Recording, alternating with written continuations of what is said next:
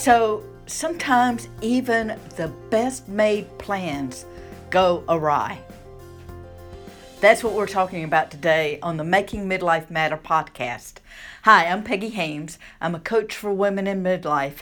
I help you to untangle your past, to dream your new dreams for a future, and also to enjoy living your life right now. So, part of my best made plans has been that this podcast would come out every single week, and I have fought and worked to make that happen. Except it hasn't happened the last few weeks. Now it's it's been this or that or the other.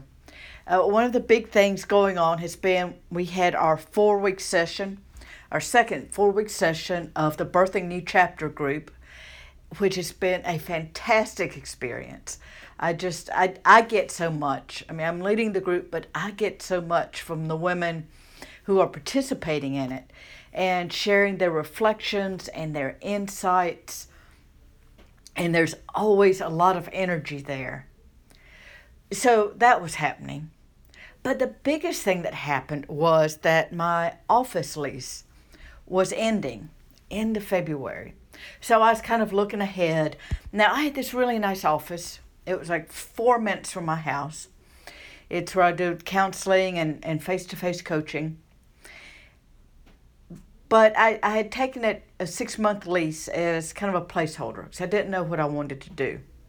And I decided back in January that it would really make more sense for me to sublet an office from another therapist. Um, the office I had was really nice. I loved it. Love the people who are sharing the building with me. But the reality is, is I work three days a week as a hospital chaplain, 24 hours a week. So I see folks, uh, one or two folks in the afternoons on those three days, and then just two full days. And I was paying a lot of money for not a lot of time. I said, just this doesn't make sense. This is not being a wise steward. So I sent out some uh, feelers about um, subletting. Didn't hear anything back. And then around the 1st of February or so, uh, someone responded to my Facebook post. I had posted in a um, local therapist group on Facebook. So someone responded, said, Hey, still interested in subletting? I'm just in my office two days a week. Let's talk. So we did, and it was like perfect. And you know those things that happen that that when they happen everything falls into place so perfectly you just know that it's the right thing. That's what I had with this. Um, I see. I have some folks I see regularly on Mondays and long-standing appointments on Fridays. So I really needed both of those days, and she was able to give me Mondays, Wednesdays, and Fridays. It was perfect. I went and saw the office. It was a nice office, lots of windows, natural light, pretty convenient. Cool. We got it. We're rolling. So we hashed out all the details. So it's um, like middle of the month, two two weeks ago before my lease is up, and I get an email from her, and her circumstances have changed. Now, this is one of those situations where it is really nobody's fault. You know, she her her um, work schedule was around her childcare schedule, and that had to change. And long story short, she wasn't going to be able to give me the time that I needed. Um, the days that she could offer the offers to me, I'd have about three hours to see people, and uh, that that just was not going to work. So here I was. I had two weeks to find a new office and to get moved. And um, I'm not above telling you, I panicked just a wee little bit. But I started looking. I sent out feelers, got nothing from that. I started looking on Craigslist and emailing people. And one of the people I emailed was um, this group has a bunch of offices in, uh, in Clemmons now, here's the deal. I never never would have looked for an office in Clemmons. Clemmons is a smaller town outside of where I live uh, in Winston, it's uh, about 15 minutes, uh, 10 to 15 minutes for me to get there from my house. So, I mean, it's not like driving halfway across the country. But still, when you're used to a four minute drive, it, it wasn't even on my radar. But that's also where the hospital is where I work. So I say, okay, I'm coming here three days a week anyway. Well, again, long story short, I am desperate. So I arranged to meet the guy, and he shows me several offices. And like, at first, he's showing me suites with six offices in them. And it's like, oh, no, man, I don't need that. I just need one room. So he shows me one room that's got a window, one of the few offices with a window, but it's like got really ugly wallpaper on it. And he doesn't really know when the guy current occupant's going to leave. He should have already been out. Don't know when he's going to leave. So then he shows me another office, which was like two adjoining rooms. And the rooms were smaller, but it it worked out it's like, okay, I can make this work. And the, the price was right. So um, the next week, Monday the next week, I called him and said, I'm going to take that office. So I start moving in. And uh, at first, I think, oh, geez, what have I done? Because I have always had a uh, this love a love seat in my office. Um, and for the last 10, 12, 15 years or so, I've had one that came out of my dad's office. Well, the doorway was so small into the, the smaller counseling office that I couldn't get it in there. And so I, I had to adjust seating and all of that and, and got it set up. And I was thinking, oh gosh, what, what are people going to think? Are they going to like it? Because here's the thing this office is like completely opposite of everything I've always said I had to have in an office. I've always said I have to have windows. I got no windows. I've always said it has to be like in an old house or look like it's in an old house. It's in an office building. It's just your basic office building. I've always said um, I, I, I, really liked where I've been for the last uh, 10 or 12 years because it's this this complex of buildings and the place where my office was was indeed an old house probably built in the 20s um, right up the road from uh, university but lots of trees around and in this last office, I could sit and look at my window and look at the treetops and watch the birds. And, and I love that. This office has got no trees. It's like on the busiest street in Clemmons. It is the, the retail and fast food and office buildings and tire places and car washes and restaurants it is the busiest strip in Clemmons. So it's like I I would have never considered this office unless I was desperate. And man, I was desperate. I I had to have something. It's like, okay, well, at least I'll be closer to the hospital. So here's what I've learned since I've moved in one, I just started seeing seeing folks here yesterday, and the only people who said anything about it love it. For a lot of them, it's more convenient, but it's also it's like really cozy, and they love the fact that in the room that that we meet in counseling and coaching is the only thing that happens in that room. There's no business kind of stuff. Here's the other thing I found out. I thought that this move was just about getting me an office. And one of the things I loved about the office that I took was that I was going to have space for business kinds of stuff. I was going to have room for my big four drawer file cabinet, which is solid oak. And let me tell you, that thing was something else to get up here. I can move the world on a hand truck. But the the owner had left this great big old wooden desk in there. That is fantastic. It's a great place to work. So I thought it was going to be about meeting my desperate need and about giving me the space where I could really focus on heart callings and running a business and doing what I need to do with my business. Here's what I didn't know. Here's the subtext that I didn't know.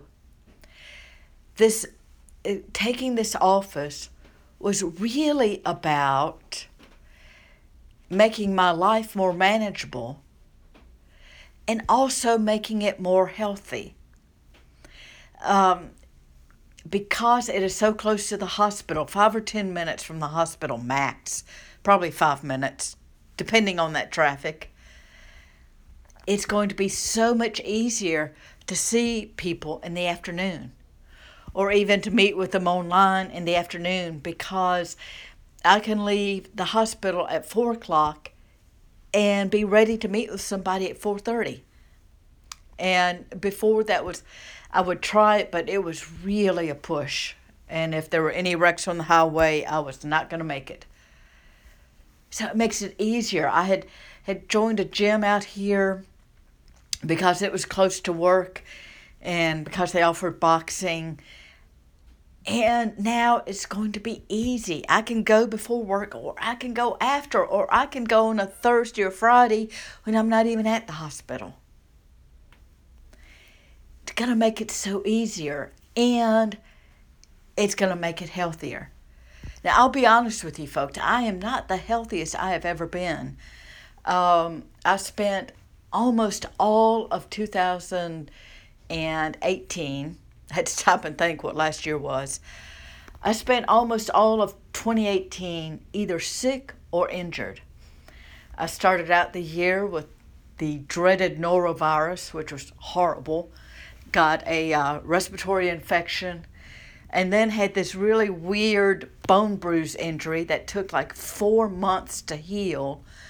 So I, I couldn't run. I all I could do was bike. And I, I really didn't do anything consistently. And then after that, shoulder thing. And so it's like been one thing after another. Some of you may relate to that. But but the long and short of it was was that I was really completely out of my exercise routine. And the way my life was structured before made it really hard to to do it. And I know sometimes we use that as an excuse. And, um, I probably did some of that. But you know, if if I'm going to work out after work, I, I used to have to literally drive past my house to get to the gym to do what I needed to do. And when you've been working eight or 10 hours a day and you're driving past your neighborhood, I'm sorry, I am not that strong of a woman.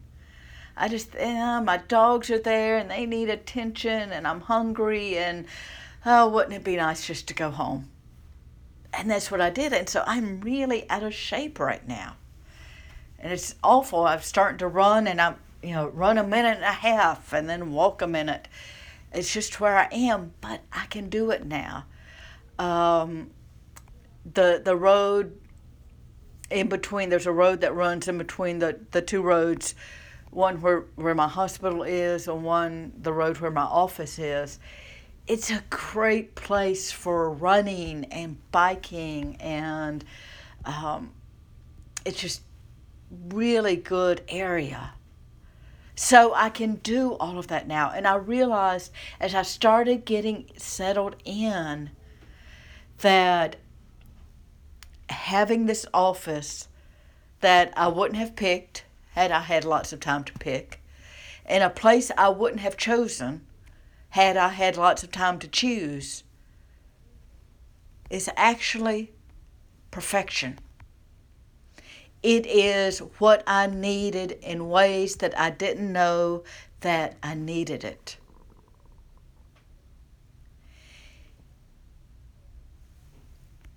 So, one of the things to pay attention to is that sometimes when our best made plans go awry, maybe that's not the end of the world.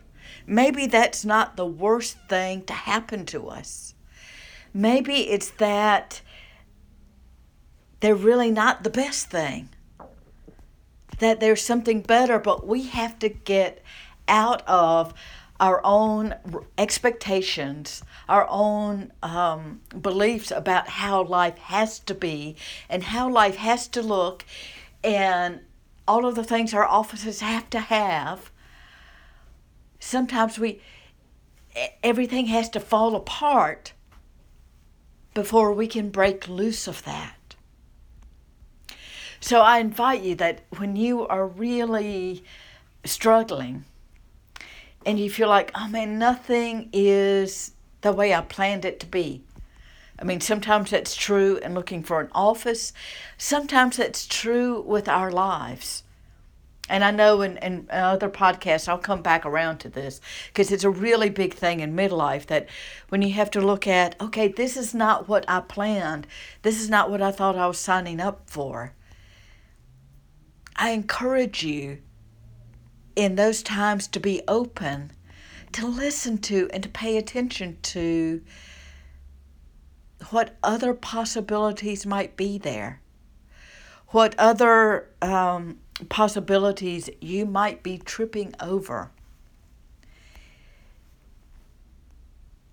Sometimes when it all falls apart, it's because we were holding it together too rigidly and we didn't leave any space for God to work. So, that's it for this week. I'd love to hear back from you. You can email me at peggy at peggyhaymes.com. You can uh, go to my Facebook page, Peggy Haymes Author, and um, leave a, a note for me there. I'd love feedback from you also, if uh, if one of the things that you are dealing with is grief, and um, and, and you're struggling with that, and you feel like there's just stuff locked up in you that you wish you could be somewhere where you could just be honest and open and feel whatever you're feeling, whether the grief is from last month or last decade or it's the grief because you missed a childhood in uh, April, I will be staffing a grief workshop in uh, Alfred, Maine. It's one we do every year. It grew out of Elisabeth Kubler Ross's grief workshops, her life, death, and transition workshops. It's a powerful, powerful week, um, weekend where folks get to do some some really deep work in a really, really safe space.